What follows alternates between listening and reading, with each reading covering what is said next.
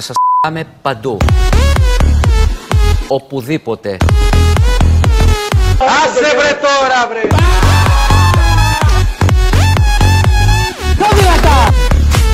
Περαστικά είστε πάρικα. Κορονοϊούς! Το δεξί πόδι του αλωνεύτη όπως βλέπουμε εμείς το αριστερό του πόδι του αλωνεύτη. Ξινοφλαούνες!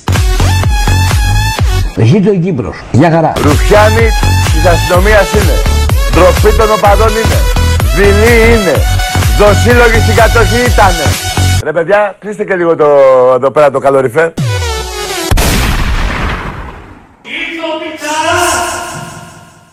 Παρατήστε ό,τι κάνετε.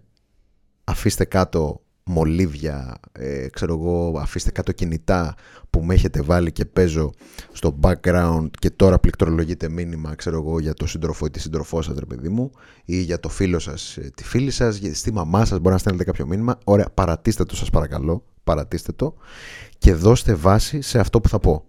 Παρακαλώ πάρα πολύ.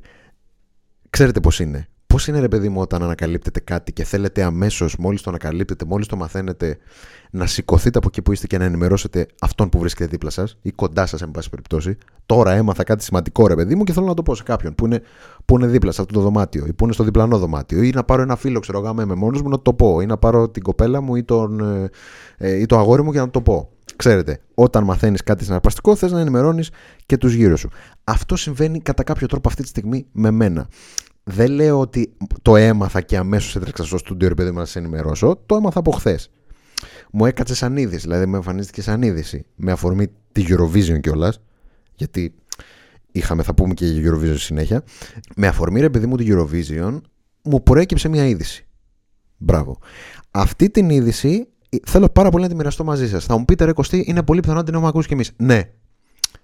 Δεν διαφωνώ. Μπορεί να την έχετε ακούσει. Αλλά όσοι δεν την έχετε ακούσει, παρακαλώ αφιερώστε λίγο από το χρόνο σας να την ακούσετε.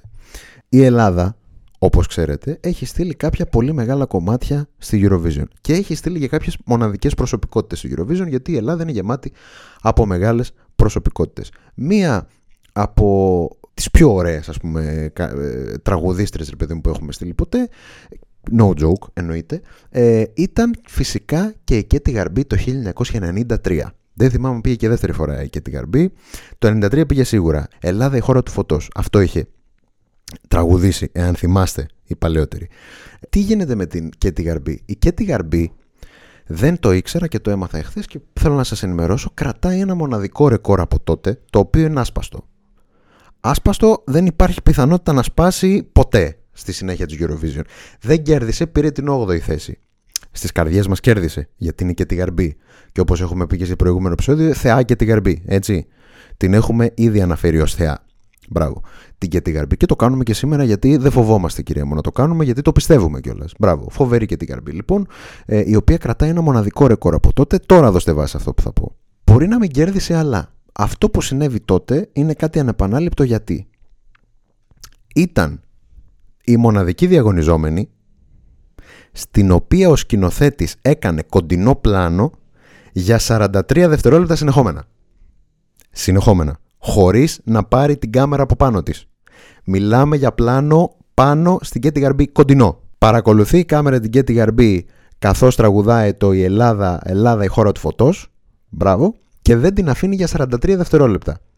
Δεν μιλάμε ούτε άνοιξε το πλάνο, ούτε άλλαξε το πλάνο, ούτε έδειξε κάτι άλλο. Μιλάμε για και τη γαρμπή εκεί.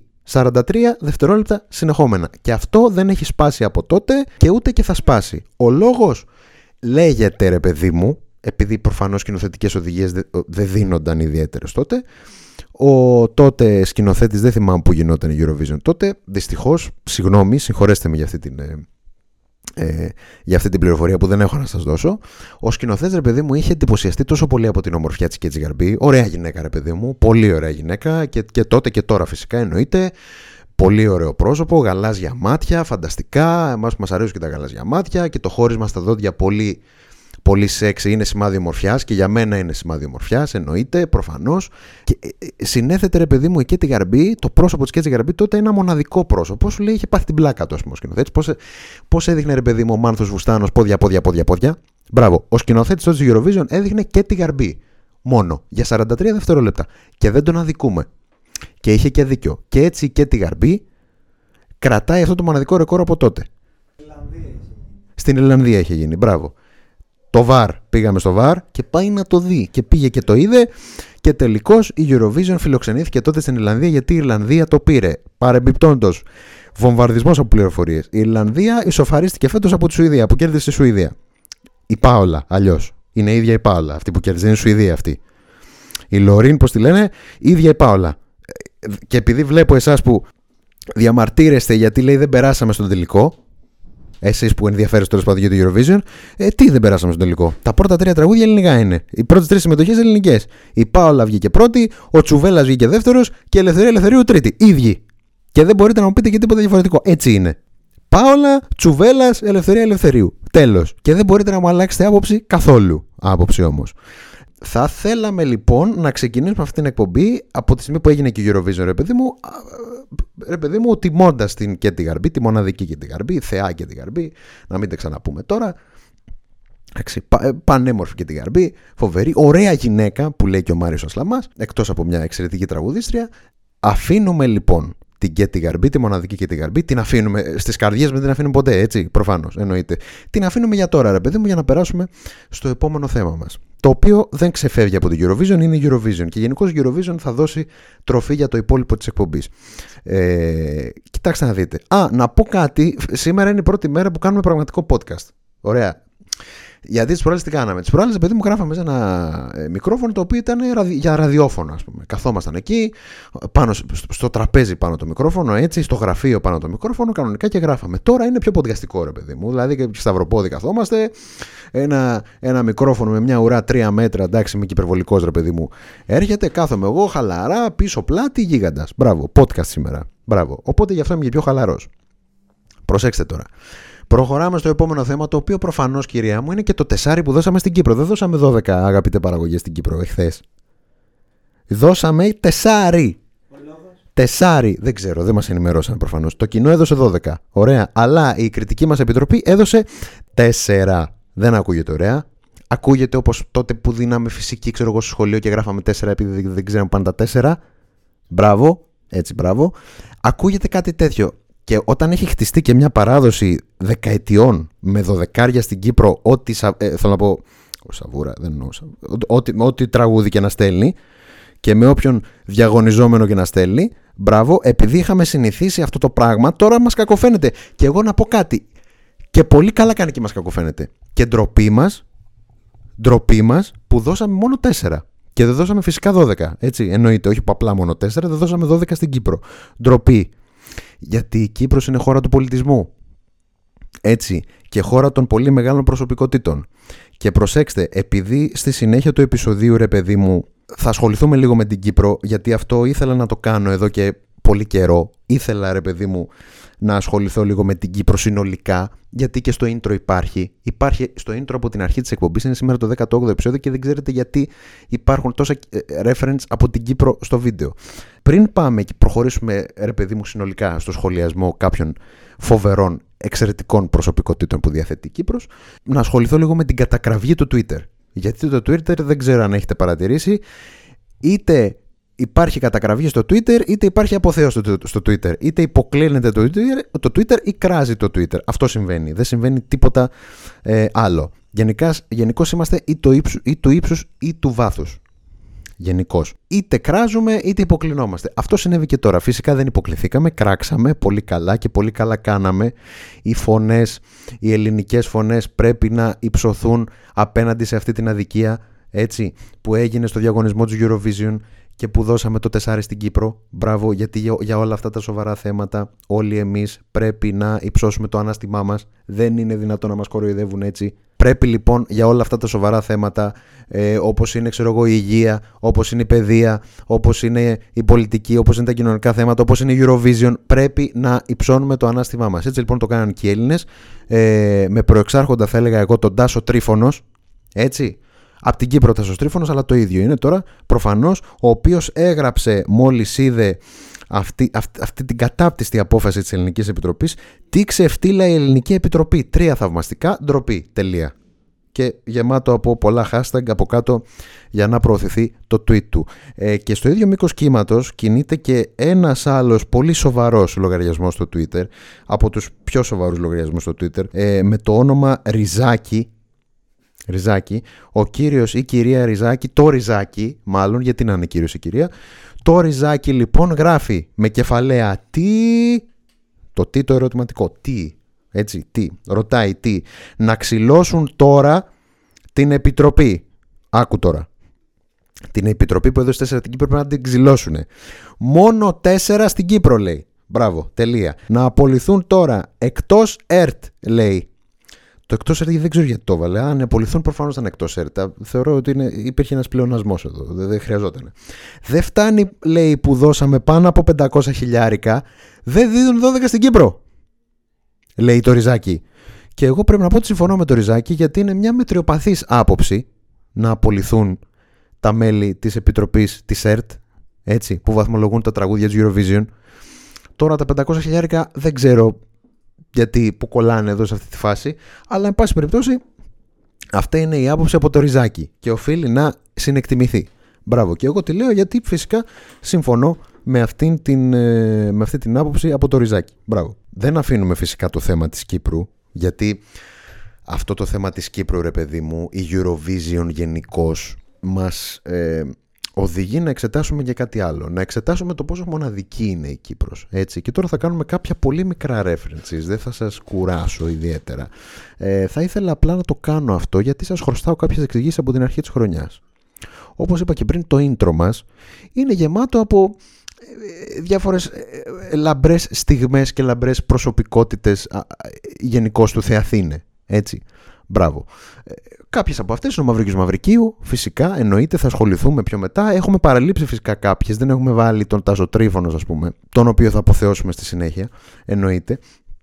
Ε, αλλά κυρίως θα θέλαμε να σταθούμε στην Κύπρο και για να εκδηλώσουμε την, ε, τη, τη συμπάθεια και το θαυμασμό μας ε, και την αγάπη μας φυσικά εννοείται και για να σας θυμίσουμε σε όλους εσάς που κάνετε πλάκα και κοροϊδεύετε πόσο μεγάλες στιγμές μας έχει προσφέρει και πόσο μεγάλες προσωπικότητες μας έχει προσφέρει. Όπως σίγουρα ξέρετε, η Κύπρος έχει ένα, ε, μια πληθώρα ταλέντων έτσι, στη μουσική βιομηχανία, τα οποία ταλέντα, ε, κυρία μου, έχουν κάνει και καριέρα εδώ. Φυσικά, εννοείται, εξάγουν πολιτισμό οι άνθρωποι ε, στην Κύπρο και θα ήθελα να σταθούμε λίγο εκεί, ξεκινώντας αυτήν την. Ε, ε αυτό το αφιέρωμά μας προς, προς μεγάλους Κυπρίους αγωνιστές, Κύπριους αδερφούς, από τον Μαυρίκιο Μαυρικίου, έτσι, ο οποίος ο Μαυρίκης Μαυρικίου ανήκει ρε παιδί μου στους ανθρώπους που είναι διάσημοι και δεν ξέρεις γιατί είναι. Και αυτό προποθέτει ένα ταλέντο. Δεν είναι απλό να είσαι διάσημος χωρίς το ευρύ κοινό να ξέρει τι δουλειά κάνεις. Δεν εννοώ ρε παιδί μου ότι ο Μαυρίκιο Μαυρικίου. Γιατί ο Μαυρίκιο Μαυρικίου ρε παιδί μου ξεκίνησε ως τραγουδιστής. Σε κάτι X Factor πήγε, πήγε πολύ καλά, όχι. Και ρε παιδί μου από τότε έχει συνεχίσει την καριέρα του ως μουσικός, ως τραγουδιστής, ως ερμηνευτής. Είναι πάρα πολύ καλός ο Μαυρίκιο Μαυρικίους σε αυτό που κάνει, ό,τι και να κάνει. Δεν ξέρω τι κάνει, αλλά είναι πολύ καλός σίγουρα. Το συμπαθώ κιόλας πολύ. Δηλαδή, no joke, όντως το συμπαθώ. Ε, είναι ωραίος τύπος, φαίνεται. Ναι, γιατί όχι. Μας απλώνει, μας χαρίζει την προσωπική του ζωή, ρε παιδί μου, στα social media και αυτό είναι ωραίο. Νιώθει, ρε παιδί μου, ότι είμαστε μια μεγάλη οικογένεια όλοι και ε, νιώθει ότι πρέπει να το κάνει και εμείς πρέπει να ασχολούμαστε με το τι κάνει στην προσωπική του ζωή και πρέπει γιατί νοιαζόμαστε γιατί τον αγαπάμε τον ε, Μαυρίκιο Μαυρικίου όπως αγαπάμε και τον Τάσο τον Τρίφωνος. Έτσι.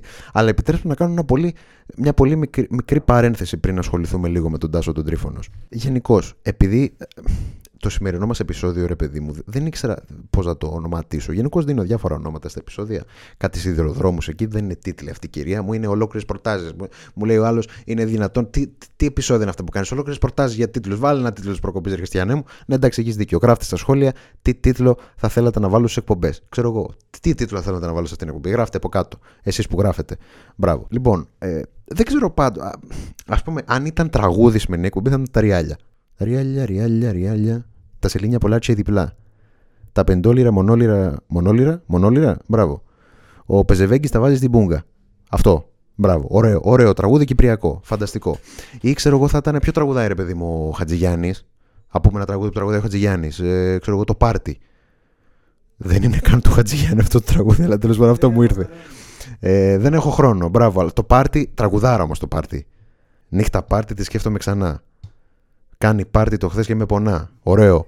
Ή ξέρω εγώ. Ε, Πώς το λέει. Νύχτα ρίξε με μπροστά της για χορό. Πιάξε ένα μάτια σε βλέπουν θησαυρό. Μιλάμε μια φοβε- φοβερά τραγούδια, έτσι. Το οποίο δεν είναι του Χατζηγιάννη. Επαναλαμβάνω, δεν πειράζει. Τέλος πάντων, τώρα το θυμηθήκαμε και το, το αποθεώνουμε. Εννοεί, Υποκλεινόμαστε σε αυτό το κομμάτι, όπως υποκλίνεται και το Twitter. Ναι, δεν ξέρω. Αν ήταν ε, τραγουδιστή, μα θα ήταν ο Χατζηγιάννης. Θα μπορούσε να είναι πολύ. Θα, θα ήταν. ε, ε, θα ήταν η Αναβίση, ρε παιδί μου. Θα ήταν ο Μαυρίκιος Μαυρικίου, που είπαμε τώρα φυσικά εννοείται. Θα ήταν ο Χατζηγιάννης ή θα ήταν ο Αλκίνος Ιωνίδη. Θα μου πείτε τι σχέση έχει ο Αλκίνο Ιωνίδη με τον Μαυρίκιο Μαυρικίου. Έχετε δίκιο. Δεν εννοώ ότι έχει. Αλλά κατάλαβα όλες τις μεγάλες προσωπικότητε ρε παιδί μου της Κύπρου τι βάζουμε μαζί σε μια, τις βάζουμε σε μια τσα- σακούλα, μια τσάντα, ωραία. Και απλά σας τις παραθέτουμε για να συνειδητοποιήσετε λίγο αυτή, αυτό το μεγαλείο της Κύπρου, της αγαπητής μας Κύπρου, της αγαπημένης μας Κύπρου. Ε, πάμε στον Τάσο Τρίφωνο, ο οποίος Τάσος Τρίφωνο μας έχει προσφέρει φοβερές στιγμές, ιδίως μέσω του πιο αδύναμου κρικού ή του πιο αδύναμου κρικού. Έτσι. Να, να, να τα λέμε σωστά, κυρία μου, όταν θέλουμε να αναφερθούμε ε, σε κάτι που έχει να κάνει με την Κύπρο. Ο πιο αδύναμος κρίκος είναι μία από τις α, α, από τους ο, ε, ογκόληθους, ας πούμε, ογκόληθους της ε, ε, ελληνικής και όχι μόνο τηλεόρασης, αλλά στην κυπριακή τηλεόραση αυτό το προϊόν ε, εξελίχθηκε σε κάτι μοναδικό, μετεξελίχθηκε σε κάτι ε, απίστευτο, σε ένα πολιτιστικό προϊόν το οποίο ε, για μένα θα πρέπει να είναι προστατευόμενο από την ίδια την UNESCO. Όλα αυτά τα διαμάδια που έχουν υπάρξει στον πιο αδύναμο κρίκο της Κύπρου, στον πιο αδύναμο κρίκο τη- από την Κύπρο, θα πρέπει να αναδειχθούν περισσότερο. Μπράβο. Και ιδίως γιατί ε, προεξάρχον φυσικά αυτού του εγχειρήματος ήταν ο Τάσος ο Τρίφωνος, ο οποίος ο Τρίφωνος για μένα, ρε παιδί μου, είναι μία από τις πιο καλτ φυσιογνωμίες, ε, μοναδικές φυσιογνωμίες ε, που μπορεί να βρει κανένας σήμερα. Ε, Γενικώς όταν βλέπω Τάσο Τρίφωνος τον οποίο συμπαθώ επίσης πάρα πολύ δεν ξέρω μου έρχονται στο μυαλό κάτι σκηνές ας πούμε με το... είχε πάει και στο, και στο χειροκομείο ε, με τον Ηλία Ψινάκη και αυτό μετράει. Έρχονται ε, άλλα φοβερά ε, σκηνικά στη μνήμη μου. Ε, ας- Ψινάκης ας πούμε μοναδικός ε, Ψινάκης που βλέπει την ε, Δήμητρα Παπαδοπούλου. «Ε, να σου πω κάτι βρε Δήμητρα. Ε, τι γνώμη έχεις για το τσιμπούκι τη ρωτάει Ωραία πράγματα. Τη λέει ενώ καπνίζει και ο ίδιος μία πίπα. Φοβερά πράγματα. Ε, ρε παιδί μου, θε- μου έρχονται τέτοια πράγματα όταν βλέπω τον Τάσο τον Τρίφωνος. Τα χαιρετίσματα μου φυσικά στον Ηλία Ψινάκη. Γίγαντας Ηλία Ψινάκης, εννοείται. Ε, μοναδικό που λένε αυτή τη εκπομπή. Γι' αυτό και υπάρχει και στο intro έτσι. Φυσικά δεν θα μπορούσε να υπάρξει intro χωρίς Ηλία Ψινάκη. Ε, δεν έχουμε βάλει τον, τον Τάσο τον Τρίφωνος, αλλά υπάρχει λογική πίσω από αυτό γιατί θα θέλαμε να κάνουμε αφιέρωμα στον Τάσο τον Τρίφωνος. Στον Τάσο τον Τρίφωνος του πιο αδύναμου κρίκου και έχω, νιώθω ότι έχω πει τόσες φορές το όνομα Τάσος Τρίφωνος σήμερα που μπορεί να τον έχει πιάσει λόξη για τον άνθρωπο. Μην ανησυχείτε, δεν θα το πω άλλες φορές. Καταλαβαίνετε για ποιον λέω. Ο πιο αδύναμος κρίκος, κυρία μου, υπήρχε ένα, ήταν ένα, υπήρξε ένα τηλεοπτικό προϊόν και ακόμα φυσικά είναι ένα τηλεοπτικό προϊόν το οποίο δεν ξέρω αν το έχετε καταλάβει αλλά έχει ε, λειτουργήσει πολύ θετικά και πολύ αποτελεσματικά ως προς τον ε, ε, περαιτέρω προβληματισμό μας. Μας έχει προβληματίσει ο πιο αδύναμος κρίκος. Θέλω να πω ότι μας έχει μας έχει κάνει ρε παιδί μου να σκεφτόμαστε πράγματα τα οποία πριν δεν τα σκεφτόμασταν. Και αυτό είναι μια κατάκτηση γιατί μας έχει κάνει σοφότερους. Μας έχει κάνει να αναπτύξουμε την αναλυτική μας σκέψη, την κριτική μας σκέψη.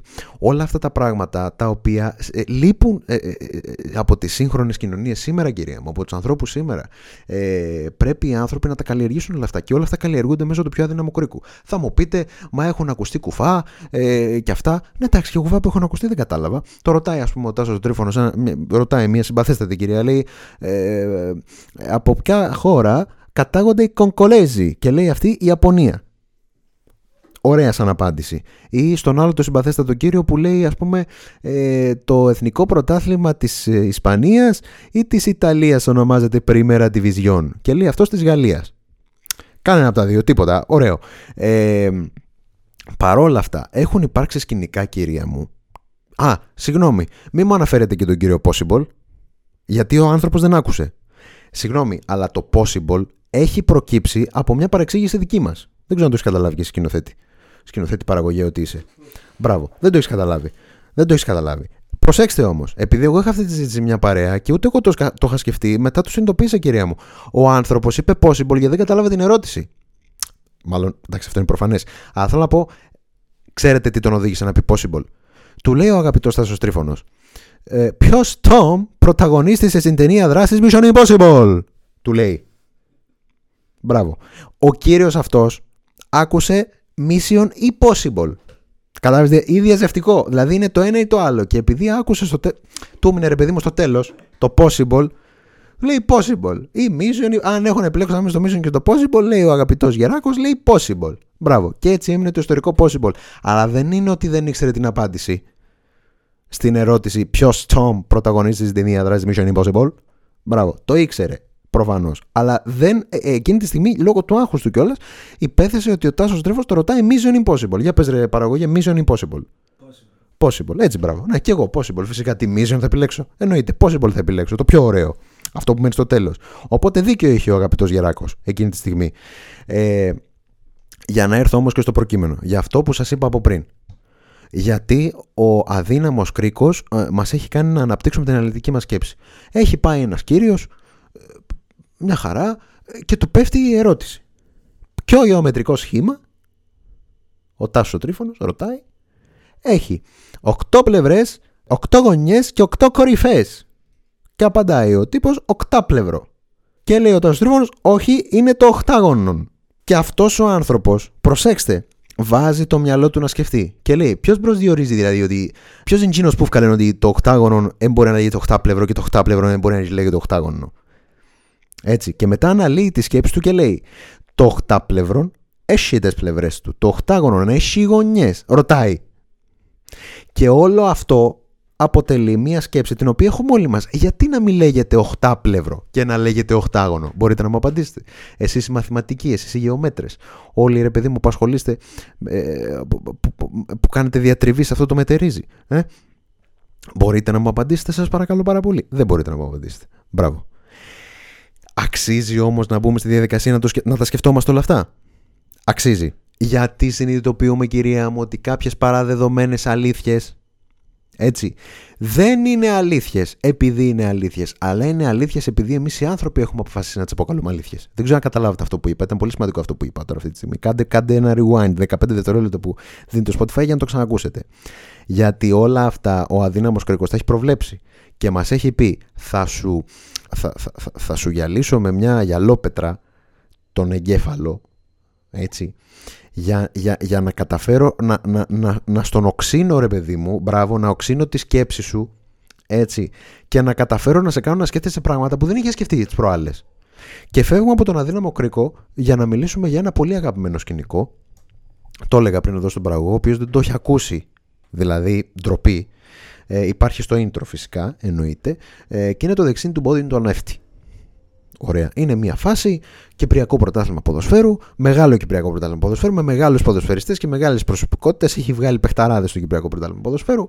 Είναι μια φάση, το, έχει γίνει μια φάση, το συζητάνε ρε παιδί μου στην, στην ε, αντίστοιχη αθλητική Κυριακή, ας πούμε. Μπράβο.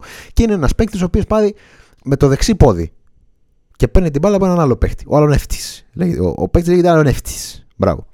Ο Αλονεύτη λοιπόν κάνει ένα tackling με το δεξί χέρι, με το δεξί πόδι, συγγνώμη, χέρι δεν είναι χέρι, Άμα είναι χέρι, θα ήταν ποδόσφαιρο, δεν είναι χέρι. Παράβαση χέρι. Μπράβο. Κάνει λοιπόν ένα τάκλιν με το δεξί του πόδι και λέει ο αντίστοιχος Βαρούγας, ο παίκτης του Παναθηναϊκού, μπράβο, καταλάβατε για ποιο λέω, ο αντίστοιχος Βαρούχα, ρε παιδί μου λέει, το δεξί του πόδι είναι τον έφτη, όπως λέμε, είστε αριστερόν του πόδι τον έφτη. Τι λέει λοιπόν, λέει ότι ο Αλονεύτη προφανώς έχει ένα δεξί και ένα αριστερό πόδι. Όπως το είπε και ο άλλο μετά. Ε, κύριε Τάδε, δεν θυμάμαι πώς το λένε. Ε, δύο πόδια έχει ο Λέντι. Α, δεξί και αριστερό. Ποιον, ποιον πόδι είναι, κύριε. Ποιον πόδι είναι; Λέει, ποιον πόδι είναι, το, το δεξί του πόδι είναι. Το δεξί, λέω και εγώ. Μπράβο. Αλλά τι μας λέει αυτός; Μας λέει ότι προφανώς ενώ έχει δύο πόδια ο Αλονεύτη και έχει ένα αριστερό και ένα δεξί, στην πραγματικότητα το ποιο είναι πιο εξαρτάται και από την οπτική σου γωνιά. Διότι για μένα μπορεί να το δεξί αλλά άμα το βλέπω από μπροστά είναι το αριστερό. Κατάλαβες. Όταν βλέπεις τον άλλο να έρχεται από απέναντι, το δεξί του πόδι σου φαίνεται το αριστερό. Γιατί σε σένα είναι στην αριστερή πλευρά. Καταλάβατε. Μιλάμε τώρα για μία. Πώς θα το πω, μία προσπάθεια να καταρριφθούν όλα όσα ξέραμε ως πραγματικά, ε, πώς το πω, ως, ως, ως γενικές αλήθειες. Δεν υπάρχουν γενικές αλήθειες, κυρία μου. Εμείς έχουμε αποφασίσει να τις αποκαλούμε γενικές αλήθειες. Ναι, το δεξί μου πόδι, το δικό μου, άμα, με, άμα το δει κάποιος από απέναντι, θα πει είναι αριστερό πόδι. Γιατί όχι; Γιατί να μην είναι αριστερό δηλαδή, δεν το κατάλαβα. Γιατί δηλαδή να έχουμε μόνο ένα δεξί και όχι ένα αριστερό και, και ένα αριστερό; Και όχι ξέρω εγώ, δύο δεξιά πόδια ανάλογα με το από πού τα βλέπουμε. Μπράβο. Όλα αυτά, όλα αυτά κατάφεραν οι μοναδικές προσωπικότητες που έχει βγάλει το Κυπριακό Θεαθήνε. Θεαθήνε. Γιατί δεν μου φαίνεται σωστή αυτή η φράση έτσι όπως τη χρησιμοποιώ. Τέλος πάντων, ό,τι έχει βγάλει ρε παιδί μου Κυπριακή σκηνή, μπράβο, τα έχει βγάλει για να μας πείσουν ότι όλο αυτό που ζούμε είναι ένα Matrix. Μπράβο. Οπότε μας κάνουν να σκεφτούμε διαφορετικά. Μας κάνουν να αναπτύξουμε έναν άλλον ε, τρόπο σκέψης οι αδερφοί μας Κύπροι. Και γι' αυτό τους αγαπάμε πάρα πολύ φυσικά.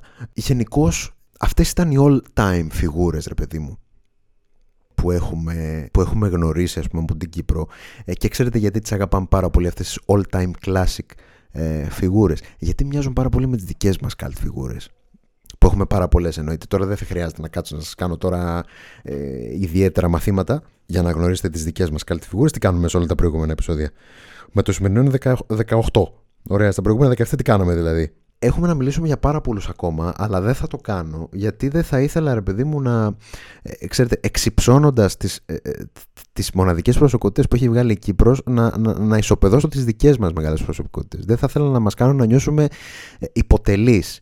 Έτσι, ή να νιώσουμε, ξέρω εγώ, ε, να, μας, να μας δημιουργήσω αίσθημα κατωτερότητος, κόμπλες κατωτερότητος. Δεν θα ήθελα να το κάνω αυτό. Εντάξει, ε, θα ήθελα απλά μέσω του σημερινού επεισοδίου να εκφράσω τη συμπαράστασή μου για αυτή την ε, πραγματικά απέσια απόφαση της Ελληνικής Επιτροπής να δώσει μόνο τέσσερις βαθμούς. Ε, στην Κύπρο μιλάμε για ένα φοβερό ζήτημα. Έτσι, νομίζω ήταν μια ε, στάση προδοτική θα έλεγα, έτσι, εθνομιοδοτική, μπράβο, μειοδοτική και θα έλεγα ότι αυτοί οι άνθρωποι που παριστάνουν, που υποδίονται ε, τους επιτρόπους ας πούμε στην Ελληνική Επιτροπή ε, και αποστολή έχουν να αξιολογούν τα τραγούδια του Eurovision δεν κατάλαβαν τι έκαναν. Έτσι γιατί αυτή η απόφασή τους θα τους γυρίσει μπούμεραν κυρία μου. Γιατί ο ελληνικός και ο κυπριακός λαός δεν θα τα αφήσουν αυτό να πειράσει έτσι. Να μην επεκταθώ ας πούμε σε αυτό το θέμα γιατί αφήστε Μπράβο. Όλο το Twitter έτσι έχει, έχει επαναστατήσει εναντίον αυτής της ε, τραγικής απόφασης. Μπράβο. Και το ίδιο κάνω και εγώ φυσικά. Ναι. Γιατί με νοιάζει πάρα πολύ φυσικά, όπως και όλους μας. Εννοείται ε, το, το πόσους βαθμούς θα δώσουμε σε ποια χώρα στη Eurovision. Παναγία μου, τι ακούμε αυτές τις μέρες. Μοιάζουμε, κυρία μου. Μοιάζουμε με τους ε, αδερφούς μας Κύπριους, όπως λέει και ο Τάκης Μπινιάρης. Έτσι δεν έλεγε ο Τάκης Μπινιάρης που είχε πάρει μέρος στο Eurovision. Μπράβο. Επειδή είμαστε λοιπόν σε ρυθμούς Eurovision, κλείνουμε με τον Τάκη Μπινιάρη. Και λέω κλείνουμε γιατί. Γιατί δεν έχετε πάρει χαμπάρι. Δεν έχετε πάρει χαμπάρι, ρε παιδί μου, ότι εμείς θα συνεχίσουμε να βγάζουμε επεισόδια. Δηλαδή θα βγάλουμε κι άλλο. Έχουμε εκλογές την άλλη Κυριακή. Δεν ξέρω αν το έχετε πάρει χαμπάρι. Έχουμε εκλογές την άλλη Κυριακή. Δεν μπορούμε να τις αφήσουμε έτσι αυτές τις εκλογές. Γενικώς οι εκλογές είναι μια μοναδική περίοδος του χρόνου. Του χρόνου δεν γίνονται κάθε χρόνο εκλογές. Καταλάβατε τι είναι. Είναι μια πραγματικά μοναδική περίοδος. Μας θεωρώ πάρα πολύ τυχερούς που βιώνουμε προεκλογική περίοδο αυτή τη στιγμή, γιατί έχουμε να γιορτάσουμε πάρα πολλά πράγματα ταυτόχρονα. Οπότε για αυτά τα πράγματα θα μιλήσουμε στην επόμενη εκπομπή. Σε αυτήν είπαμε τον πόνο μας για Eurovision εννοείται αποθεώσαμε την Κέτη Γαρμπή γιατί έτσι έπρεπε να την κάνουμε την Κέτη Γαρμπή μόνο να την αποθεώνουμε πρέπει την Κέτη Γαρμπή και φυσικά είπαμε αυτά που πρέπει να υποθούν για τους αδερφούς μας Κυπρίους τους οποίους αγαπάμε πάρα πολύ σε αυτούς αφιερώνουμε το σημερινό επεισόδιο έτσι. Γιατί οι αδερφοί μας Κύπροι αξίζουν παραπάνω κυρία μου από αυτό το 4 που δώσαμε στη Eurovision και πρέπει κάτι να γίνει γι' αυτό με αυτά τα τελευταία και σοφά, πολύ σοφά λόγια. Σας αποχαιρετώ, να είστε καλά, θα τα πούμε πάρα πολύ σύντομα στην επόμενη εκπομπή. Γεια σας.